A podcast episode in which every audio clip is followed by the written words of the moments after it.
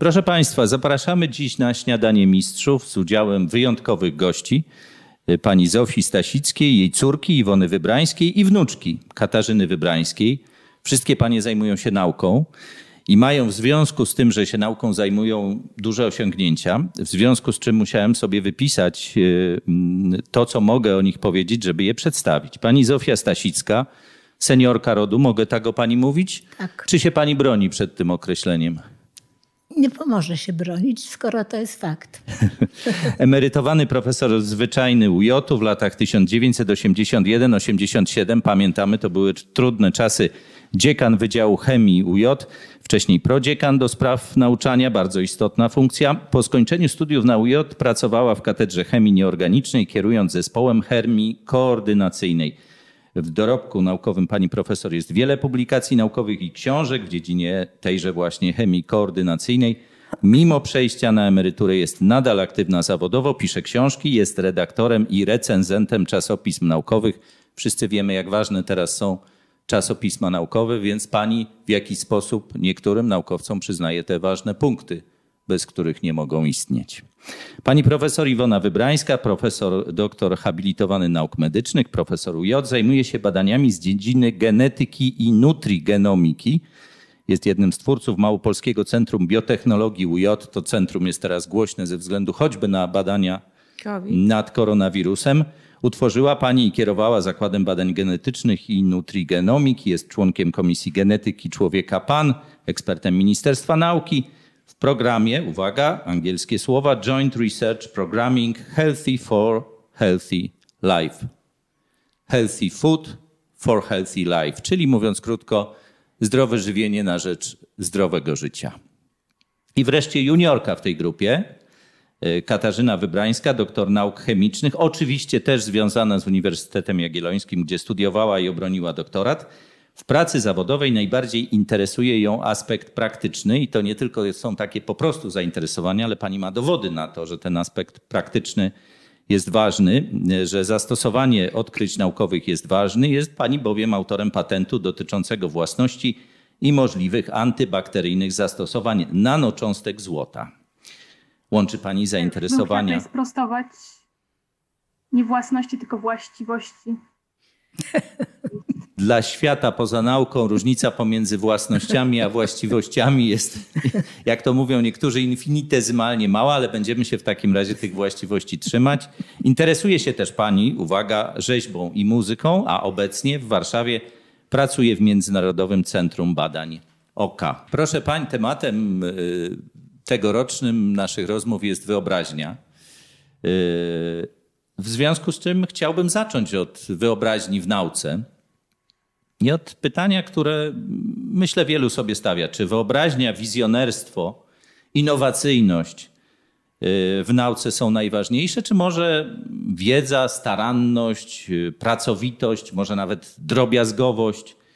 Y, podejrzewam, że niektórzy potrafią to połączyć i wtedy są geniuszami, no ale może są potrzebni i tacy, i tacy.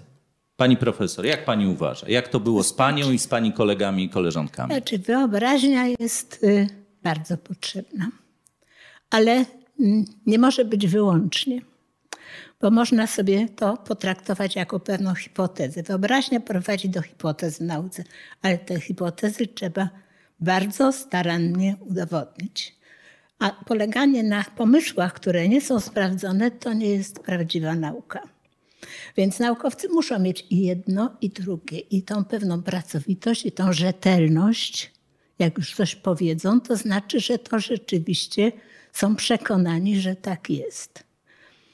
No. Może dlatego tworzy się zespoły naukowe, że, że niektórzy są właśnie od tej no wyobraźni, no wizjonerstwa. Chcę, chcę powiedzieć, że jeżeli chodzi o innowacyjność, to moim zdaniem naj, najważniejsze są właśnie zespo, po pierwsze zespoły, a po drugie zespoły niekoniecznie z tej samej specjalności, tylko specjalności różnych, nawet bardzo różnych. I to wtedy rzeczywiście może w, poprzez dyskusję prowadzić do, do, do innowacyjności. Samemu bardzo trudno wykryć innowacyjność, muszę powiedzieć. A jakim naukowcem pani się postrzega? Co w pani karierze naukowej było ważniejsze? To starego typu, raczej muszę powiedzieć prawdę. To teraz jakby to się znacznie zmieniło, zwłaszcza w mojej dziedzinie, gdzie jednak jest dużo, postęp poszedł bardzo daleko w Polsce. Y, Jeżeli chodzi o aparaturę, wyposażenie, możliwości kontaktu z, z ludźmi z innych krajów, dostęp do literatury, to wszystko bez porównania jest y, lepsze niż za moich czasów, tych, kiedy by walczyłam o, o, o wszystko. Na czym polegała ta nauka starego typu, której może dzisiaj już niektórzy nie pamiętają? No, y, właśnie tego, że, że, że, że wyobraźnia była ważniejsza niż, niż możliwości jej realizacji. Dlatego, że, że nie było aparatury, nie było dostępu do literatury światowej, nie było kontaktu z ludźmi z tej danej dziedziny, z innych krajów i, i trzeba było wszystko zdobywać. Mało z tego.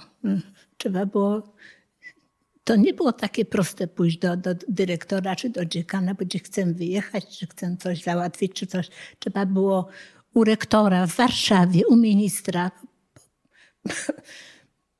Żeby uzyskać paszport, to trzeba było jechać do Warszawy po paszport na przykład, taki drobiazg. No więc y, to był okres, kiedy wszystko było ciężko zdobywane. No a Pani jeszcze, pro- jeszcze Mhm. może jeszcze jedno zdanie, a jeszcze oprócz tego nauka nie była y, odizolowana od faktów politycznych. Jeszcze w tym czasie wszystko się jakby zmieniało, zwłaszcza w tych latach 80., gdzie dla uczelni była, przepraszam, była jedna bardzo ważna sprawa. Myśmy uzyskali y, niezależność. Myśmy uzyskali fakt, że możemy władzę wybierać, że nie były przez kogoś narzucone. Myśmy uzyskali swobodę większą i- badań, i, i, i wypowiedzi. Także to był dla nauki szczególny taki przełomowy czas. To nic, że to nie dotyczyło chemii, ale to dotyczyło całej nauki. Pani kariera naukowa już w innych czasach przebiegała. No niekoniecznie. Ja też zaczynałam bardzo dawnymi czasy, kiedy zdawałam egzamin e, w Warszawie na stypendium e, przed ekspertami, którzy mnie oceniali. E, Kiedy sama kupowałam na tym stypendium mikroskop, którym potem się posługiwałam w Polsce i za, właściwie za własne pieniądze tego stypendium go kupiłam i przywiozłam, bo nie miałam go skąd zdobyć i w jaki sposób go zdobyć. Natomiast y, obecnie żyję w innych czasach i te czasy się naprawdę zmieniły i naukowcom jest łatwiej, bo mają więcej aparatury, więcej możliwości, szczególnie współpracy międzynarodowej. Ale chciałam zwrócić uwagę na jeszcze jeden fakt. Y, Szczególnie w mojej dziedzinie, w biologii molekularnej, która posługuje się, czy w genetyce, która posługuje się olbrzymimi bazami danych, e, trzeba mieć e, inne podejście do planowania eksperymentu. E, Nie zaczyna się od hipotezy, tylko zaczyna się od eksperymentu, badania, a potem dopiero na podstawie analizy bioinformatycznej e, olbrzymich baz danych dochodzi się do konkluzji i po czym tworzy się hipotezę, w jaki na przykład, które mutacje powodują jaką chorobę. E, Także jest to zupełnie inne podejście do sposobu badawczego, które było w dawnych czasach powszechne, a w tej chwili zaczynamy zupełnie inaczej e, no, poz- poznawać i badać. Pani Katarzyno, pani zdaniem jak to jest? Ja zgadzam się z moimi przedmówczyniami. e, Szczególnie jeśli chodzi o połączenie e, aspektu wyobraźni i ciężkiej pracy, bo uważam, że to jest na część pracy naukowca. E, Natomiast chciałam jeszcze dodać, że w moich czasach może jest i łatwiej, ale za to konkurencja jest dużo większa. E, I trzeba mm, pracować, nie powiem, że więcej, bo wiem, że i moja babcia, i moja mama pracowały bardzo dużo.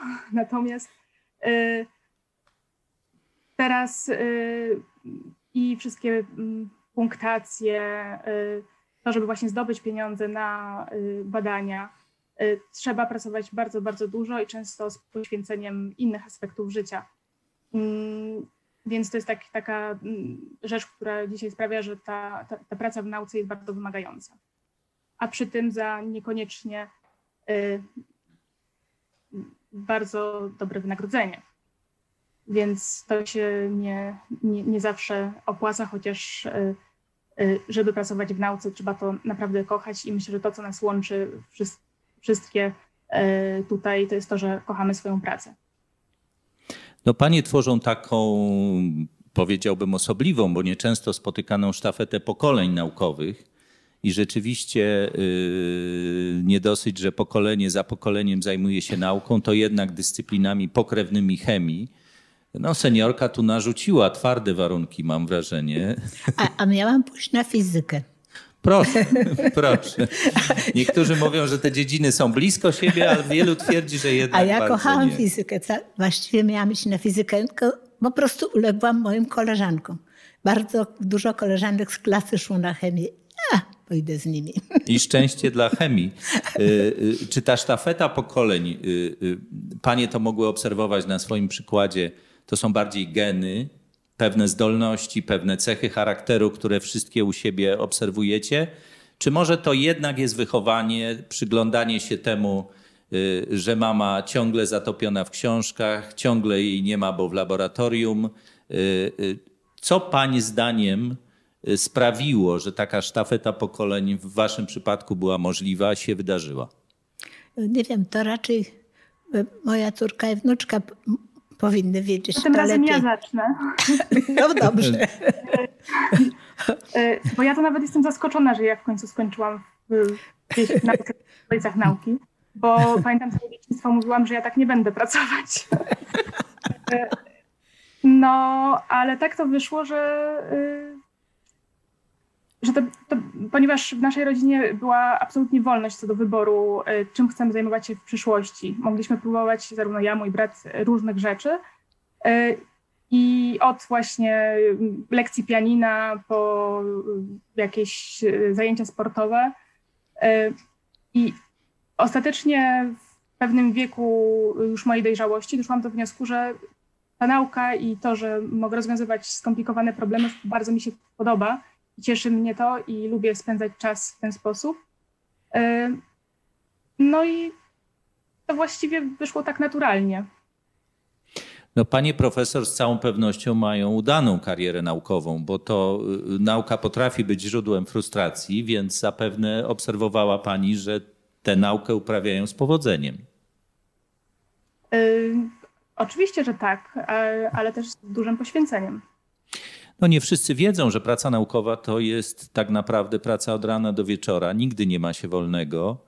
Nigdy nie ma takiej sytuacji, że y, nie ma jakiejś publikacji, którą trzeba poprawić, przetłumaczyć. Nigdy nie jest tak, że nie ma jakichś danych do opracowania, że się jest z wszystkim, jak to się popularnie mówi, odrobionym i ma się fajrant. Nauka to jest y, praca często niewdzięczna, y, wymagająca pełnego zaangażowania, a jeszcze czasem towarzyszy jej praca taka administracyjna, która no często zabiera bardzo no, dużo czasu, y, dużo nerwów. Jak pani to wspomina? Ja jeszcze do tego, co powiedziała Kasia, chcę dodać, że y, w naszej rodzinie, ale przypuszczam, że i w innych rodzinach, nie byłoby możliwe, żebyśmy były właśnie pracowały wszystkie w nauce, gdyby nie nasi mężowie.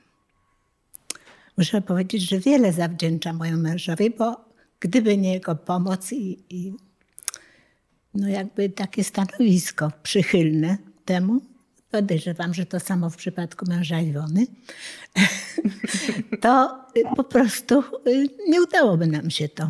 Proszę więcej o tym opowiedzieć, bo mężowie nie zajmują się nauką. Mój mąż niestety już nie na tym świecie, ale, ale nie, nie zajmują się nauką, ale właśnie byli, byli i są nam pomocni i rozumieją nasze potrzeby. Ja bym Musisz się tu po powiedzieć, że dziadziuś to wszystko rozumiał, ponieważ sam był też e, innowatorem. On, no, no ją wynalazków, dwadzieścia parę wynalazków miał. Y, więc y, myślę, że jego też to interesowało i imponowało mu to, czym się ty zajmujesz. To prawda. Mój mąż też poświęcił się dla nauki, e, wychowując nasze dzieci prawie przez dwa lata, jak ja robiłam doktorat w Niemczech. No. Także tutaj e, też e, hołd muszę uczynić w stosunku do mojego męża, który no, zajął się rodziną po to, żebym ja mogła dalej w karierze naukowej postępować, więc tutaj no, jest dużo racji, że tylko e, pomoc w rodzinie, wzajemne zrozumienie e, i e, no, jakoś poświęcenie się temu, że, że my robimy karierę naukową, pozwoliło nam na to. A czy panie wspominają, czy pani Katarzyna z rozmów przy rodzinnym stole wspomina taki styl naukowy babci, mamy, nie chciałbym tu mówić dydaktyczny, ale taki trochę wykładowo-ćwiczeniowy, zmuszanie się do wyciągania wniosków i, i taka wymuszona logika, która czasem bywa y, w życiu, w życiu codziennym no, taka trochę niepraktyczna. Czasem lepiej byłoby pewne rzeczy zostawić na trochę większym y, poziomie niepewności. A to jednak jest dziedzina ścisła i, i trzeba się trzymać faktów i je właściwie interpretować. Czuła pani to? Absolutnie tak.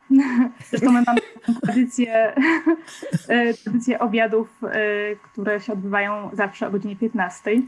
To w pewnym, w pewnym okresie mojego życia było dość uciążliwe, bo wiadomo, okres studencki, gdzieś tam mieć swoją wolność, a tutaj był przykaz odgórny, że trzeba było być na obiedzie o godzinie 15.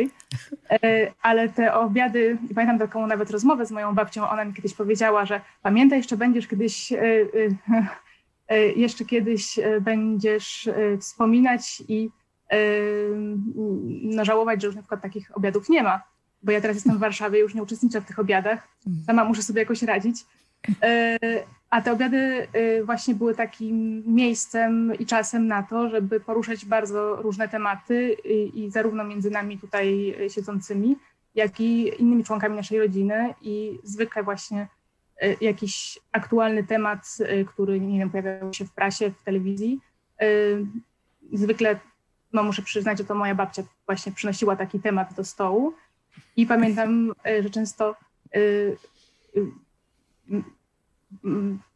prosiła na przykład Kasiu, wyobraź sobie, albo Kasiu, co ty o tym sądzisz? Jestem bardzo ciekawa.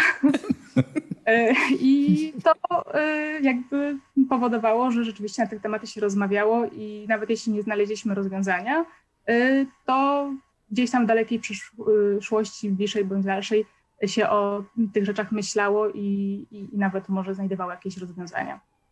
Wspomnieliśmy tutaj o pracy administracyjnej na uczelni, że ona trochę zabiera czasu, nerwów, ale ona jest niezwykle istotna. Ona jest niezwykle istotna dla współpracowników, też dla studentów jest niezwykle istotna. Czy macie Panie wrażenie, że taka praca ze studentami też trochę potem pomaga lepiej rozumieć własne dziecko, własną wnuczkę, kiedy się spotyka z tym gronem młodych ludzi, każdy ma swoje problemy, swoje wymówki? To potem jakoś tak trochę większe zrozumienie ma się dla oczywiście wzorowych uczennic, tak jak na pewno pani była, ale też, ale też dla różnych takich czy innych y, wątpliwości młodych ludzi. Jak pani sądzi, co dało pani y, dziekanowanie na A, dziekanowanie w, w owych czasach mi dało właśnie bardzo dużo. Po pierwsze, byłam praktycznie, niedokładnie, ale praktycznie pierwszym wybranym przez ludzi dziekanem. Nie narzuconym, tylko wybranym. A do tego wcześniej, rok wcześniej, byłam wybrana prodziekanem do spraw dydaktycznych, a więc byłam wybrana przez studentów Dokładnie właśnie. tak. Ja po prostu studentów zwykle traktowałam jako moich partnerów, trochę młodszych wprawdzie, ale partnerów. I starałam się zazwyczaj, co w tamtych czasach było rzadkością, z nimi dyskutować. I przypuszczam, że to im się spodobało. Ale y, no, oprócz tego ta, to dziekaństwo wtedy no, było bardzo trudne, trzeba przyznać, bo wszedł stan wojenny przecież w tym czasie. A, a, a chemia w dodatku była szczególnie y, pod ochroną, bo tam przecież mieliśmy środki różne wybuchowe, które trzeba było pilnować, bo a by ktoś z nich skorzystał. Ale miałam szczęście w tym wszystkim, dlatego że naszym komendantem, bo wtedy byli komendanci wojskowi, naszym komendantem został mój kolega y, ze studiów, z którym, który przyszedł do mnie i powiedział, że on nie będzie mi niczego narzucał. Ogóleśmy sobie pogadali, co było, jak było na studiach i więcej się nie wtrącał. Zresztą bardzo sympatyczny mądry kolega. No więc, y, no więc y, można powiedzieć, że lekko to dość przeszliśmy. Ale różnych spraw takich nienaukowych było oczywiście mnóstwo, jak to przy takich pracach. Te sprawy y, związane z pracą i właśnie naukową, i też pracą y, administracyjną, pani wspomniała o stanie wojennym, to były niesłychanie trudne czasy i niesłychanie silne emocje. Y, Panie jako córka i, i wnuczka, pamiętacie, to to był element pracy mamy, babci, istotny. On się. Ne? To znaczy, ja w tych, a ja w tym okresie byłam młodą mężatką i, i, i, i bardziej zajmowałam się trochę na uboczu. Zresztą mama mnie chroniła, i żeby się nie wtrącać w żadne sprawy e, niebezpieczne w tym czasie. Więc e, raczej byliśmy trochę na uboczu. No Kasia szczególnie, bo była dzieckiem małym. No. A wspomnienia tych czasów pani Katarzyno y, są przy tym rodzinnym stole wciąż. Każdy z nas ma jakieś tych, którzy te czasy przeżyli związane ze stanem wojennym, takie czy inne. Pani słyszała dużo tych historii? Jak mówię, no ja się wtedy dopiero urodziłam. Y, w tamtych czasów to tak naprawdę nie Ale pamiętam. mówię ze wspomnień, już później, potem. Y, później jak się mm, rozmawiało, y, tak, chociaż u nas w rodzinie bardziej się rozmawia o nowych technologiach, o y, sprawy polityczne też czasem, ale może dlatego mniej wspominam, bo mnie, mniej mnie to interesowało. To może ja y, wobec tego teraz coś przypomnę z tych czasów. Mianowicie y, jedną z, z, z atrakcji owych czasów to było to, że nie można było chodzić po godzinie 21. Była godzina milicyjna. Godzina wtedy, tak milicyjna była. No ale ja jako dziekan Wydziału takiego niebezpiecznego dostałam przepustkę. Mogłam korzystać w dowolnym czasie z tej przepustki. I właściwie nie miałam okazji z tego korzystać, poza jednym wyjątkiem. W drugi dzień świąt postanowiliśmy z moim mężem troszkę odetchnąć i pojechać do Lasku Wolskiego. No i jak dojechaliśmy, już mieliśmy skręcić w stronę lasu, zatrzymała nas milicja. I nic nie byłoby w tym dziwnego, gdyby nie to, że mój mąż zapomniał wszystkich papierów. nie miał nic. Ani dowodu, ani auta papierów, ani prawa jazdy, nic nie miał. No, to było bardzo groźnie.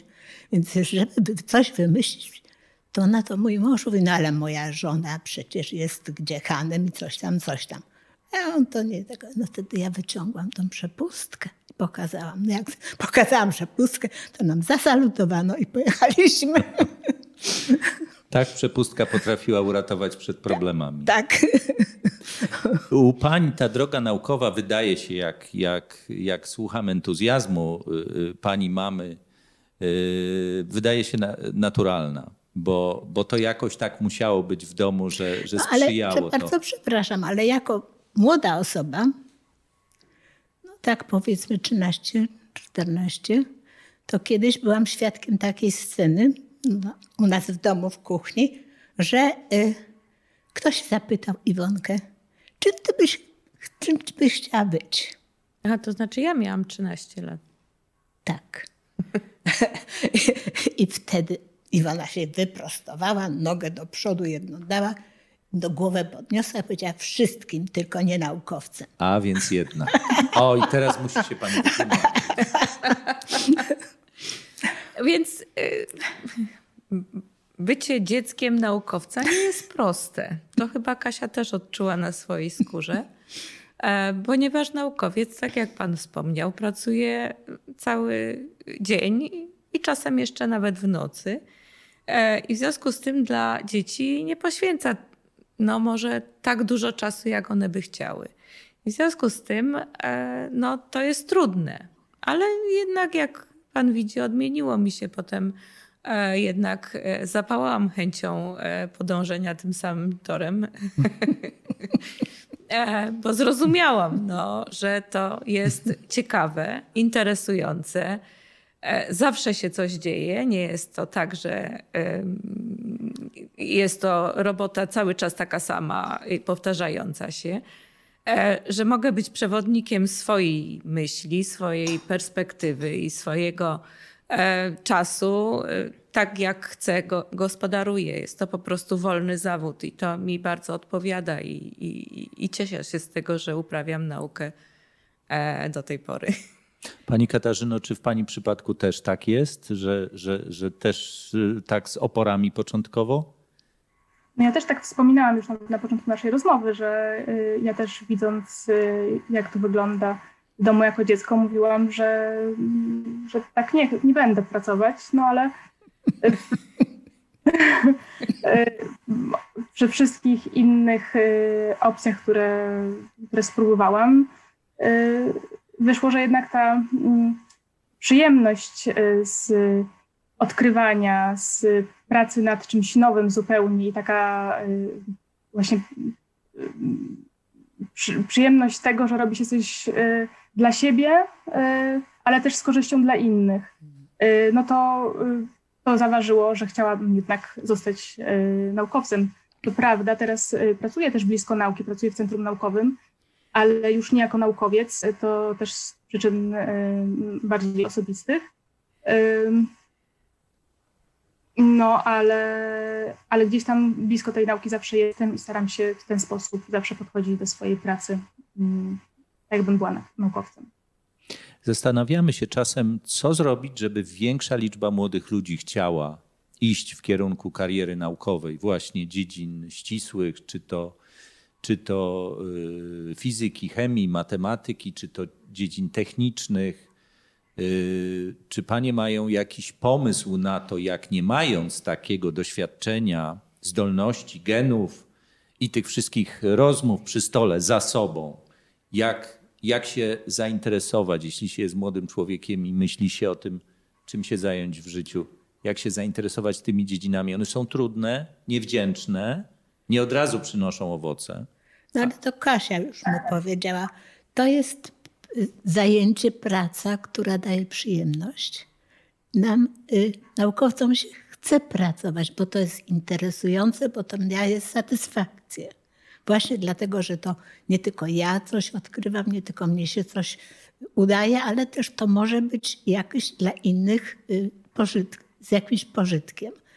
I mnie się wydaje, że to właśnie, to na przykład sprawia, że my nie chcemy iść na emeryturę. Ja przepracowałam 53 lata na uniwersytecie, chciałam powiedzieć. Poszłam na emeryturę w wieku powyżej 70 lat i jeszcze nie chciałam iść, tylko no już tak nie chcieli mi dać babcia już poszła, babcia poszła oficjalnie na, emery, na emeryturę, ale i tak wciąż pracuje. A to, to inna no, bo to jest po prostu, no, no lubię to. A jaką I... częścią jest sama nauka, a jaką częścią jest dydaktyka, kontakt ze studentami, y, przekazywanie wiedzy? Jak, jakie znaczenie? To jest pewne Jungtim. To trudno jest odłączyć. Pisząc y, pracę naukową albo pisząc książkę, myślę o tym, jak to studenci przeczytają, a, albo wykładając studentom, myślę, żeby, żeby tą daną dziedzinę tak przedstawić, żeby to się stało ciekawe i zrozumiałe. Więc to jedno z drugim, tego to jest trudno rozdzielić. A jak pani ma wrażenie? E, ja bardzo dużo zyskuję z pracy dydaktycznej, ponieważ e, mnie pozwala to też objąć pewną całość. Ponieważ studentom wykłada się E, no, w określonym czasie określoną rzecz. I trzeba to tak przedstawić, żeby studenci byli w stanie to zrozumieć.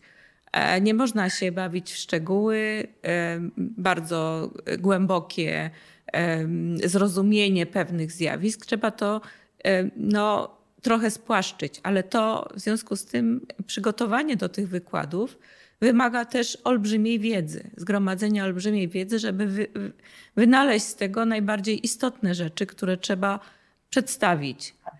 E, I to bardzo pomaga potem przy pisaniu publikacji, e, szczególnie takich przeglądowych na przykład. E, czasami właśnie przygotowując cykl wykładów, potem kończy się to publikacją przeglądową. Bo wykłady pozwalają uporządkować, uporządkować wiedzę także wiedzę. wykładowcy. Tak. Pani Katarzyno, jak, tak. jak to było, jak mama, babcia przygotowywały się do wykładów? Narzekały na studentów, cieszyły się, że ich to interesuje, czy, czy narzekały, że nie przychodzą na zajęcia? Nie, nigdy nie słyszałam, żeby y, mama albo babcia narzekały na, na studentów. No czasem rzeczywiście, jak trzeba w niedzielę przygotować wykład, no to ojejku, jeszcze przygotować wykład. W tym y, ten czas y, jest gdzieś tam zabrany, ale ale nie, na pewno nie, nie narzekały na to, że nie wiem, że studenci nie przychodzą, czy, czy coś takiego. Nigdy nie słyszałam. Mm. Rozmawiamy o... Tak, tak, proszę bardzo.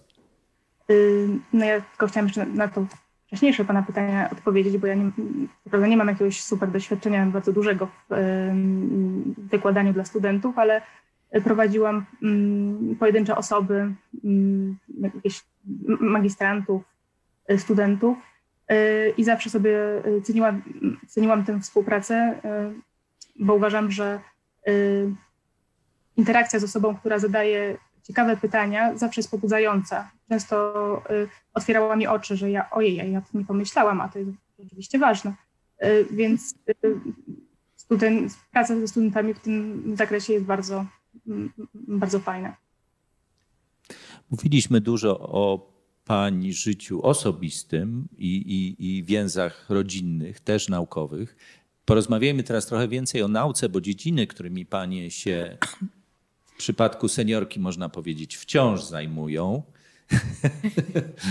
y, przynajmniej do pewnego stopnia, y, są jakoś tam powiązane. Chemia, biochemia, y, inżynieria materiałowa, wszystko to są dziedziny, które przyniosły światu wielkie pożytki, wielkie sukcesy, ale też y, wpędziły świat w pewne problemy. I, i tu wszystkim na pierwszym miejscu przyjdzie do głowy plastik, y, bo to wielki sukces chemii i, i, i w pewnym sensie inżynierii materiałowej, który teraz sprawia nam duże problemy. Więc chciałbym no, zapytać. W pierwszym momencie, nie w pierwszym momencie raczej przychodzi do głowy dynamit Ale teraz nie mówimy o dynamicie, bo, bo ponieważ jego wynalazca y, zafundował nagrodę, y, to w związku z tym znamy go głównie z tego. przekupił się. Z tego przekupił świat, pani ma rację. Y, to prawda, oczywiście. Oczywiście tak. Więc mm, chemia trochę, chemia gigantycznie nam pomogła, trochę nabroiła. Jak pani oceniają? Bardzo proszę, na ile jest w stanie teraz pomóc? W sytuacji, w której zdajemy sobie z tych problemów sprawę, choćby związanych ze środowiskiem. Mówiąc krótko, czy chemia wynajdzie sposób na rozkładanie plastiku? To znaczy nie, wynajdzie taki plastik, który się będzie rozkładał. To już jest, te prace są już kontynuowane. To lada chwila do, dokonamy wyboru, który, który sposób jest najlepszy, albo wybierzemy kilka z nich najprostszy sposób jednak, żeby plastik rozkładał się pod wpływem słońca na przykład albo pod wpływem bakterii. Y, I to jest. To, że rozkładał się tak, żeby stworzyć nietoksyczne. Y, tak, tak. No ale to, to, jest, to jest do zrobienia. I to już te prace są, lada chwila to będzie. To jest problem tylko, żeby ten stary plastyk usunąć. No a to już chyba musi się robić mechanicznie, bo chemicznie to można by no, doprowadzić do innych, bardziej szkodliwych rzeczy. No właśnie tego możemy się obawiać, bo jeśli myślimy o bakteriach, które będą rozkładać plastik, to jakie te bakterie potem się staną? Y, y, proszę powiedzieć, jak, jak pani ocenia? No bo jeśli bakterie, to musiałyby mieć geny, jeśli y, geny, które pom pomogą im żywić się plastikiem, czy to jest realne? No Mówimy podobno takie są. Więc jeżeli puścimy wodze wyobraźni, to rzeczywiście możemy stworzyć e, genetycznie czy inżynierią genetyczną takie bakterie, które zjadłyby plastik, ale nie wiem, czy ktoś to w tym momencie wymyślił. E, no nie, no, ja oglądałam wyniki doświadczenia. to było tak, że pewien, pewna pani naukowiec z, z, badała jakieś, jakieś owady, nie pamiętam dokładnie o które owady chodziło, i zbierała je w, w, torbie plastikowej. Po czym jak doniosła do laboratorium tą torbę, to się okazało, że dziury były w tej torbie i ktoś te dziury wyjadł. To nie były bakterie, tylko to były jakieś owady. No więc przyroda może pomóc tutaj e, w tej e, ilości plastiku, którą mamy. Może to będzie może musiało być wiele różnych organizmów, bo szczególnie oceany są przecież zagrożone tą ilością plastiku.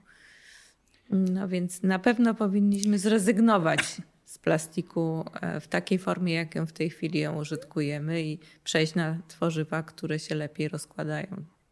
To oczywiście y, w przypadku toreb plastikowych, w których nosimy zakupy, wydaje się prostsze. Natomiast jeśli na przykład weźmiemy pod uwagę tworzywa, które są wbudowane w nasze ubrania, no teraz już praktycznie nie nosimy całkowicie naturalnych ubrań. Ich produkcja zresztą też pochłania gigantyczne ilości wody, w związku z czym y, dowiadujemy się, że mikroplastiki są wypłukiwane z tkanin, które na siebie ubieramy. Y, pani Katarzyno, pani się zajmowała właśnie takimi y, substancjami, takimi kompozytowymi strukturami, które akurat w tym przypadku mogły chronić nas przed bakteriami.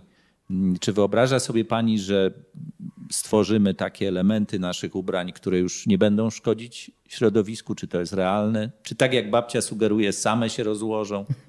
To jest bardzo trudne pytanie, w szczególności, że. Przepraszam, nie, nie same pod wpływem energii. Pod wpływem światła, no ale, ale bluzeczki, które się będą rozkładać pod wpływem światła, to jeśli to zbyt szybko, to, to może się nie przyjąć. Jak, pa, jak pani sądzi? Właśnie, pójdźmy trochę w stronę wyobraźni. No więc, y, tak jak mówię, no jest to bardzo trudne pytanie, y, bo jako naukowiec, żeby odpowiedzieć rzetelnie na to pytanie, musiałabym przeczytać najnowszą literaturę z tego zakresu, a od paru lat y, już się tym nie zajmuję, więc chciałabym tutaj wystąpić z czymś, co nie jest aktualne.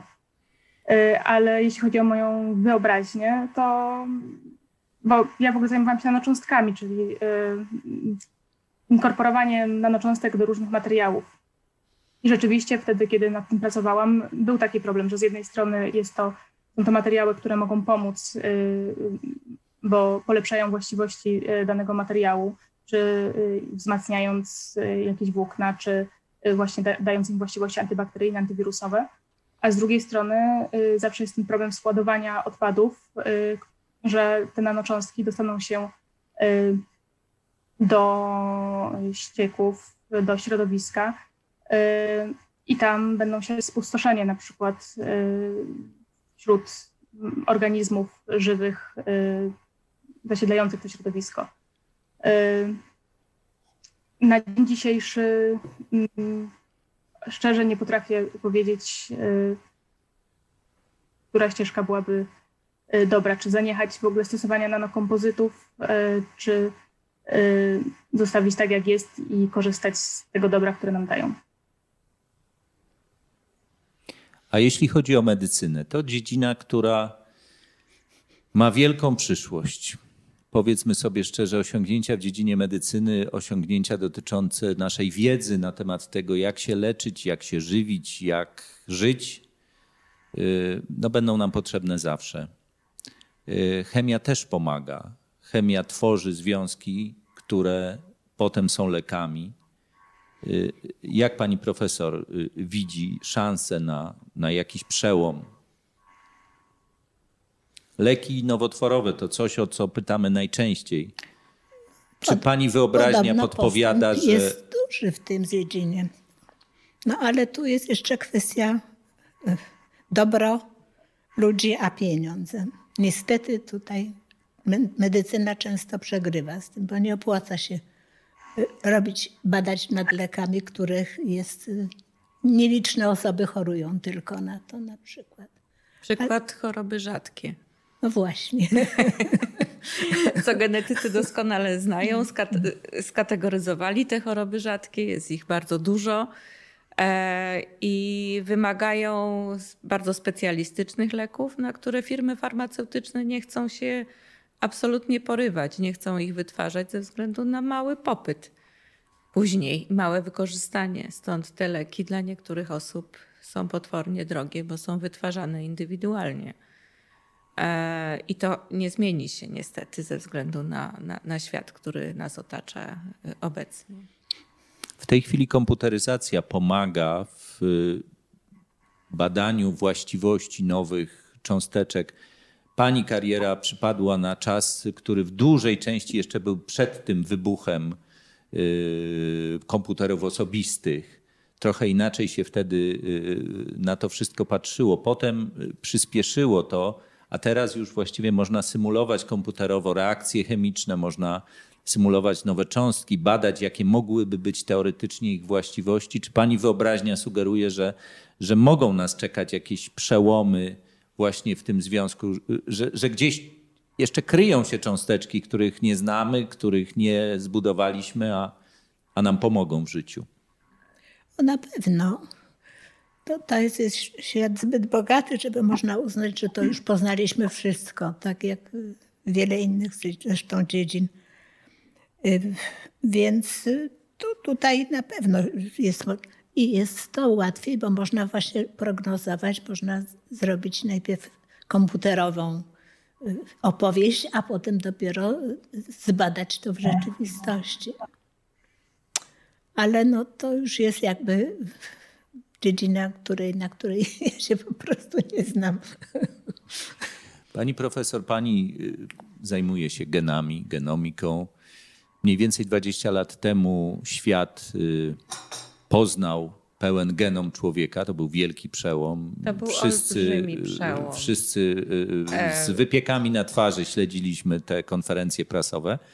I temu towarzyszyły niezwykłe nadzieje, że dzięki tej znajomości genomu to już właściwie wszystkie problemy uda się rozwiązać.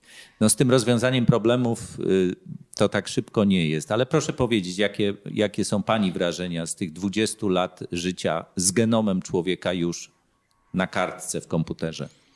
To nie jest też taka prawda, że poznaliśmy genom, bo poznaliśmy sekwencję, co tak naprawdę znaczy praktycznie nic, bo znaczy tylko co, która litera po której literze następuje.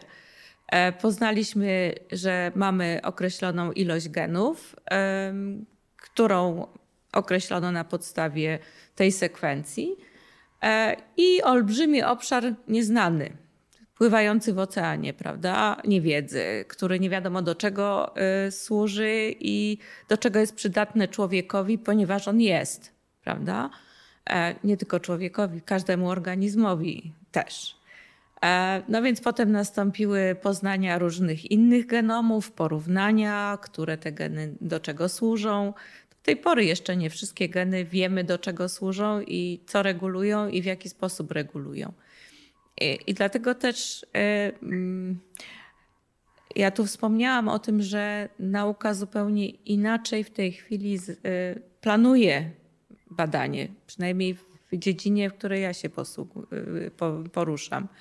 E, my na podstawie wyników badań dopiero określamy mniej więcej, co to mogłoby znaczyć, i tutaj pomagają nam programy bioinformatyczne, które też do końca nie działają zawsze tak samo, więc jak jedną e, macierz molekularną opracuję na jednym programie, a na drugim programie to może wyjść zupełnie co innego.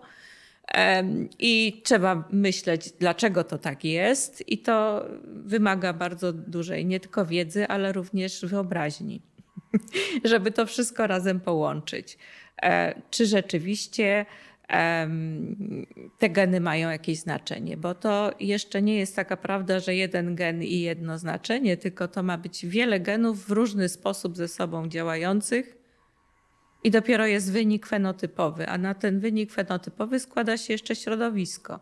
Czyli jest to dodatkowa zmienna, która no, przysparza już olbrzymich kłopotów, ponieważ ludzie żywią się po swojemu. Nie można jak e, zwierzęta doświadczalne kazać im dokładnie to samo, e, tak samo się żywić, tak samo e, w tych samych godzinach spać i robić dokładnie te same powtarzalne rzeczy.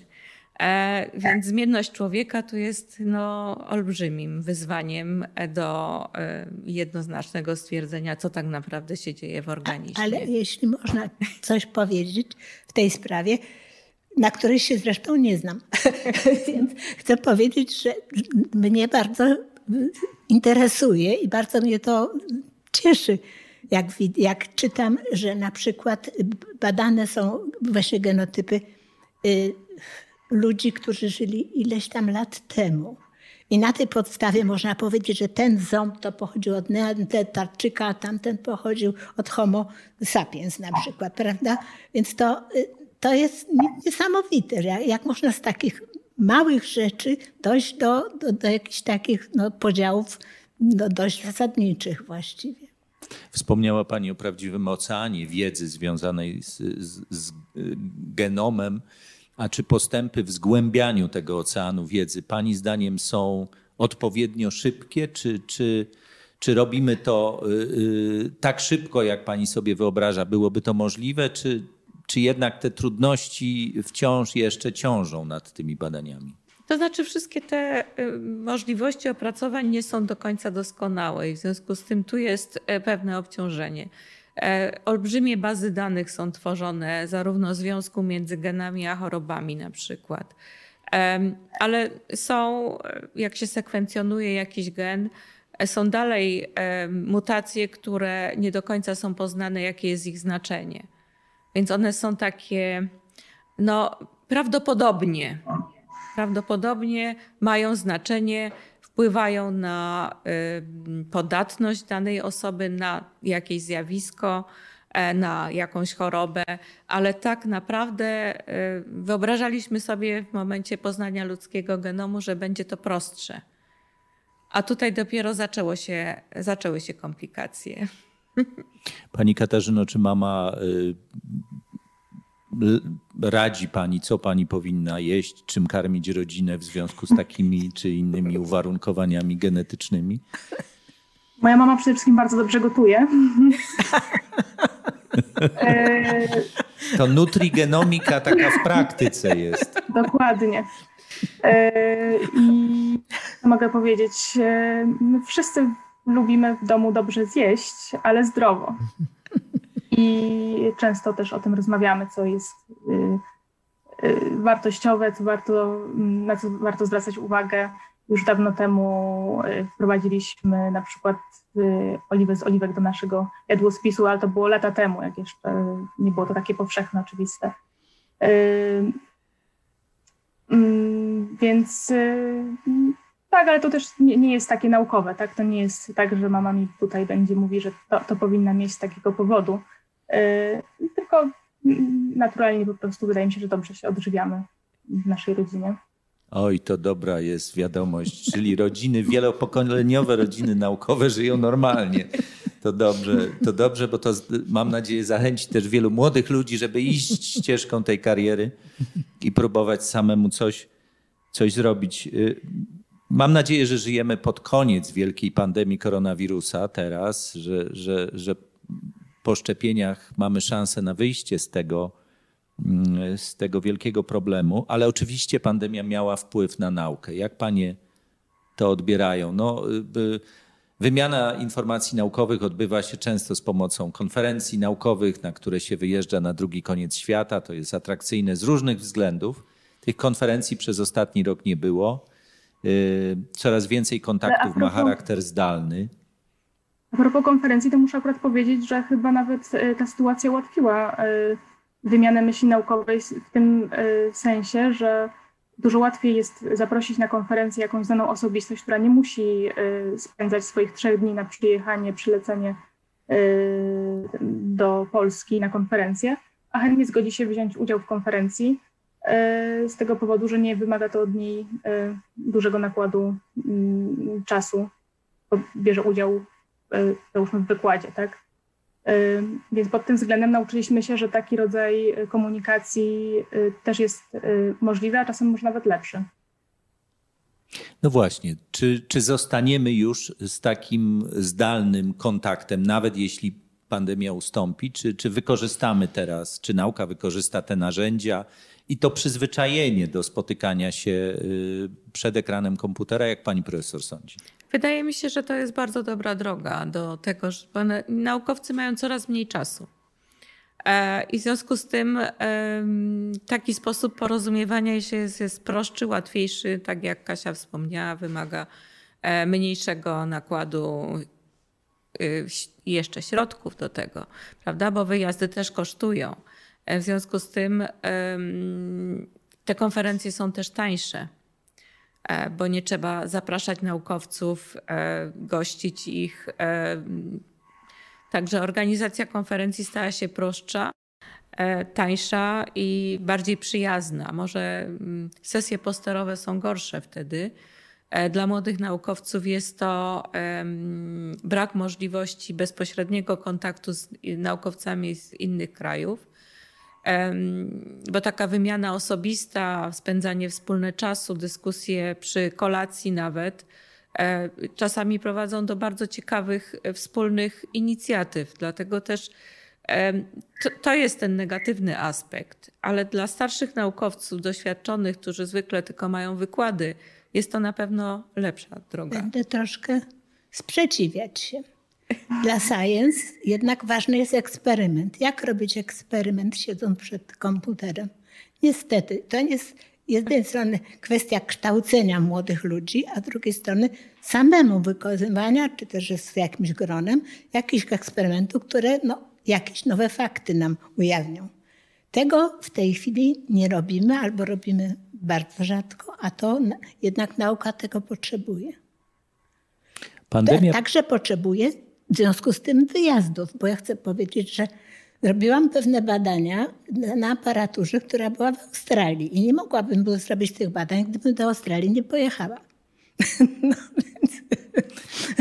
Pandemia y, jeszcze wprowadziła jeden element. Y, niektórzy to już nazywają wprost infodemią, w sensie fali dezinformacji, która y, między innymi przy pomocy mediów społecznościowych zaczęła rozsiewać się po świecie.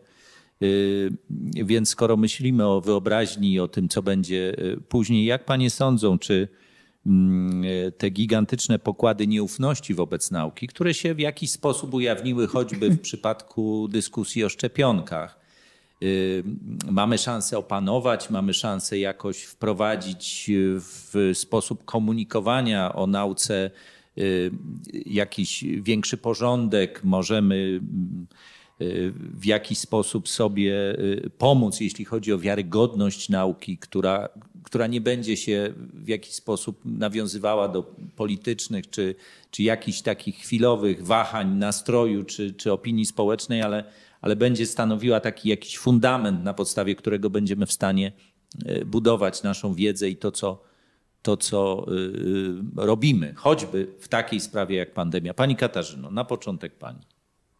Ja myślę, że przede wszystkim e, ważna jest edukacja od samego początku, żeby ludzie, którzy trafiają na informację, która jest nieprawdziwa albo źle przedstawiona w internecie, e, zdawali sobie sprawę, że ta informacja jest nieprawdziwa albo przynajmniej sprawdzali dokładnie źródła. E, bo niestety w dzisiejszych czasach nawet osoby, które chcą zdobywać wiedzę w internecie, a nie, nie mają tej umiejętności, wpadają w te tak zwane bańki informacyjne gdzie jak zaczną czytać o tym, że szczepionki są y, złe, to mm, kolejne strony internetowe, które im się wyświetlają, potwierdzają tylko y, już tą hipotezę. Mm, I, I to jest chyba teraz największy problem, już nawet y, nie to, w jaki sposób nauka się komunikuje, tylko to jest globalny problem tego, że istnieją te bańki informacyjne, że każdy, każda osoba niby żyjąca tym samym mieście, ma swoją, swoją część informacji, którą y, otrzymuje jako ta rzeczywistość, która jest prawdziwa i w nią wierzy, a ktoś inny obok y, ma tą rzeczywistość zupełnie inną, bo trafił na takie, a nie inne strony w internecie. Czy naukowcy sami mogą coś zrobić, żeby komunikować wiedzę lepiej, precyzyjniej, żeby spierać się też, bo spór w nauce jest istotnym elementem, w taki sposób, który który przybliża nas do wiedzy, a nie oddala. No wszyscy na początku epidemii, zarówno naukowcy, jak i decydenci, byli zaskoczeni co z tym tak naprawdę zrobić. I zamiast zrobić jakby taki, taką burzę mózgów naukową wśród osób, które naprawdę się na tym znają i dopiero wtedy podejmować decyzje, wtedy niektóre decyzje były podejmowane, no to wiemy doskonale, jak były podejmowane. E, to, że na przykład nie, mo nie można było wyjść do lasu, gdzie nikogo nie spotykaliśmy, w pewnym momencie było no, jakimś e, zupełnie idiotycznym pomysłem.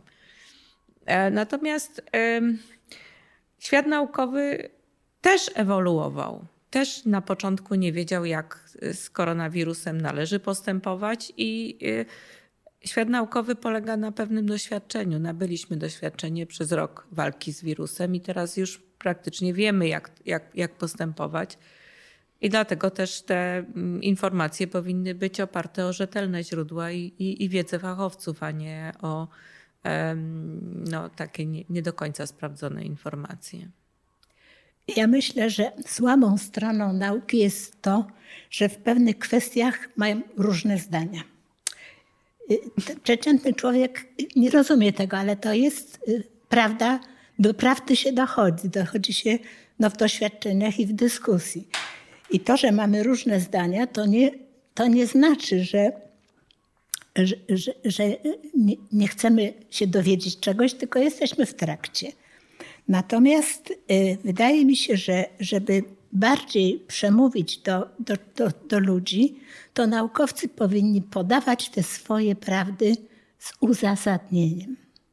To jest bardzo ważny moment. No to uzasadnienie musi być y, po pierwsze prawdziwe, po drugie podane takim językiem, żeby każdy go zrozumiał. I jeżeli tak będziemy postępować właśnie, to przypuszczam, że tacy y, powiedzmy ludzie, którzy w internecie na przykład przodują y, w sprawach lekarskich, a są inżynierami, na przykład, a, a naczelnik jest właśnie taki, to, to tacy ludzie będą mieć coraz mniej do powiedzenia. I jest w tej chwili już niektórzy lekarze, którzy się wypowiadają w, w środkach masowych, właśnie w ten sposób postępują. To jest zwłaszcza pan doktor Grzesiowski, muszę powiedzieć, że bardzo ładnie uzasadnia y, różne no, poszczególne kroki, jak należy postępować, tym właśnie podaje to wszystko z takim uzasadnieniem, które przekonuje. I tak się właściwie powinno postępować. Mają Panie wyjątkowe doświadczenie, rodzinne doświadczenie naukowe, więc jeszcze na koniec naszej rozmowy chciałbym to rodzinne doświadczenie wykorzystać do, do kolejnego eksperymentu z wyobraźni. Pani profesor wspomniała o tym, że, y, y, że podstawą nauki, części nauki jest eksperyment. W związku z czym, jeżeli y, musimy wykonać eksperyment, musimy pojechać tam, gdzie jest aparatura. To jest oczywiście, to było przekleństwo polskiej nauki w XX wieku, w PRL-u, gdzie tak naprawdę no nie mieliśmy aparatury. Teraz mamy. Teraz zmieniło się wiele laboratoriów, jest fenomenalnie wyposażonych. To naukowcy z innych krajów przyjeżdżają tutaj do nas Wydaje się, że, że tu się poprawiło. Mamy system grantów. Pani Katarzyna coś wie o tym, y, jak działa system grantów, y, które powinny finansować badania naukowe, które mają sens, bo sensem składania wniosku grantowego jest przekonanie odpowiedniej komisji, że te badania mają sens i będzie z nich pożytek. Więc mamy pewne mechanizmy, są, jest nowa ustawa, y, w którą może już nie, nie wchodźmy. Ale moje pytanie jest następujące. W swojej wyobraźni, jak Panie widzicie przyszłość polskiej nauki w skali 10, 20, 30 lat? Czy nadzieję na to, że jej poziom będzie się podnosił i to będzie się podnosił szybko, tak żeby nadążała za czasami, w których żyjemy? Czy te nadzieje się spełnią? E, ja e, mam okazję e, uczestniczyć w naradach międzynarodowego gremium dotyczące grantowania właśnie w tym Joint Research Programmingu. To jest taka organizacja, która szuka luki e, naukowej e, w państwach Unii Europejskiej e, i wyznacza granty, na które składają się finansowo wszystkie państwa członkowskie, aby ten konkretny problem został zbadany w tych akurat konkretnych państwach, których to dotyczy. W Polsce jest bardzo skomplikowana sytuacja, jeżeli chodzi o granty, ponieważ nie ma wyznaczonych kierunków badań. Nie ma wyznaczonych y, z roku na rok, jak robi to Unia Europejska, jest program badawczy na przykład dotyczący zdrowia, który ma rozpisane dziedziny, w których należy tą wiedzę dalej zgłębiać, ponieważ jest to istotne, dlatego żeby ta wiedza się rozwijała. W Polsce system grantowania jest raczej oparty o to, że ten przedział wieku naukowców może składać e, granty e, powiedzmy tego typu, a ten przedział naukowców w tym wieku e, tego typu. I nie ma żadnego kierunku wyznaczonego, nie ma żadnej polityki naukowej, która byłaby spójna z polityką europejską, umożliwiając polskim naukowcom dopasowanie zespołów badawczych do tematyki interesującej wszystkich badaczy w Europie, po to, żeby e, ułatwić im finansowanie wspólnych grantów. Dlaczego mamy tak niską zdobywalność grantów europejskich? E, ponieważ my nie jesteśmy... powiedzieć, że jednak mamy tą możliwość, bo możemy aplikować o granty Możemy, tylko że nie mamy zespołów do tego przygotowanych na tyle, żeby mm, tematyka badawcza, aparaturowa jesteśmy świetnie wyposażeni. Ale musimy... Wiem, że to jest proces, że to nie jest tak, że to się stanie z dnia na dzień i ten proces y, postępuje, natomiast y, przynajmniej postępował, bo ostatnio nie mam jakby za dobrych przeczuć co do przyszłości nauki polskiej, mam dobre przeczucia co do nauki światowej. Y, natomiast co do nauki polskiej nie, ale nie wiem, czy chciałabym tutaj wchodzić w te tematy. ale no, tak jak mówię, no, na dzień dzisiejszy póki co jeszcze nie jest najgorzej i y, mamy te możliwości aplikowania o granty europejskie i coraz lepiej to robimy i coraz, y, z coraz większym sukcesem. Nie możemy się porównywać z, z krajami, które nie miały tego okresu y, zamknięcia, które jakby rozwijały tą całą swoją naukową infra, infrastrukturę już od lat 50. Myśmy zaczęli tak naprawdę w latach, no nie wiem, 90. się rozwijać w tym zakresie. Więc ciężko to porównywać y, na tym etapie. Myślę, że mimo wszystko i tak y, rozwinęliśmy się bardzo dobrze dzięki temu, że przystąpiliśmy do Unii Europejskiej. Y, no a jak będzie w przyszłości, to zobaczymy. Znaczy, ja obserwuję um, jednostki podobne do naszych jednostek sponsorujących nauki, właśnie w tym gremium międzynarodowym i każdy każde państwo członkowskie Unii Europejskiej ma wyznaczone pewne cele naukowe, do których dąży. I one są spójne z celami całej Unii Europejskiej. Jakby tak bardziej ukierunkować e, badania naszych naukowców w tym kierunku, dopasowałoby to bardziej zespoły polskie naukowe do tego, żeby miały lepsze możliwości współpracy. Kasia ma rację, że to idzie coraz lepiej ale żeby e, e, być na etapie Holendrów, e, to jeszcze znam dużo dalej, dużo bardzo daleko. Pani profesor, no, z wieku i z urzędu się należy pani ostatnie słowo. Chcę powiedzieć, że to właściwie, żeby się to rozwijało w stronę ochrony środowiska, to teraz jest, no już może nawet późno, ale to jest czas, kiedy, żeby powiedzmy odgórnie państwo y, zwołało jakąś naradę, czy jakiś, jakiś y, no, naukowców oczywiście, żeby uzgodnić, jakie tematy byłyby najważniejsze w sprawie właśnie polepszenia naszego stanu środowiskowego, bo jesteśmy na tym etapie. I, I, ja myślę, że tutaj jest zajęcia mnóstwo, zarówno dla chemików, jak i dla inżynierów, jak i dla wielu innych naukowców, którzy po prostu mogliby jakieś szlaki wytyczyć. No ale nie ma tego, tego hasła. Będzie? Nie wiem. To nie od nas zależy. Serdecznie dziękuję. Gośćmi dzisiejszego śniadania mistrzów, a właściwie można powiedzieć śniadania mistrzyń, były pani profesor Zofia Stasicka, pani profesor Iwana, Iwona Wybrańska i Pani doktor Katarzyna Wybrańska. Serdecznie Paniom dziękuję. Y, I dziękuję Paniom za podzielenie się z nami historią swojej rodziny, rodziny w wyjątkowy sposób naukowej. Bardzo dziękuję. Dziękujemy bardzo. Dziękuję bardzo.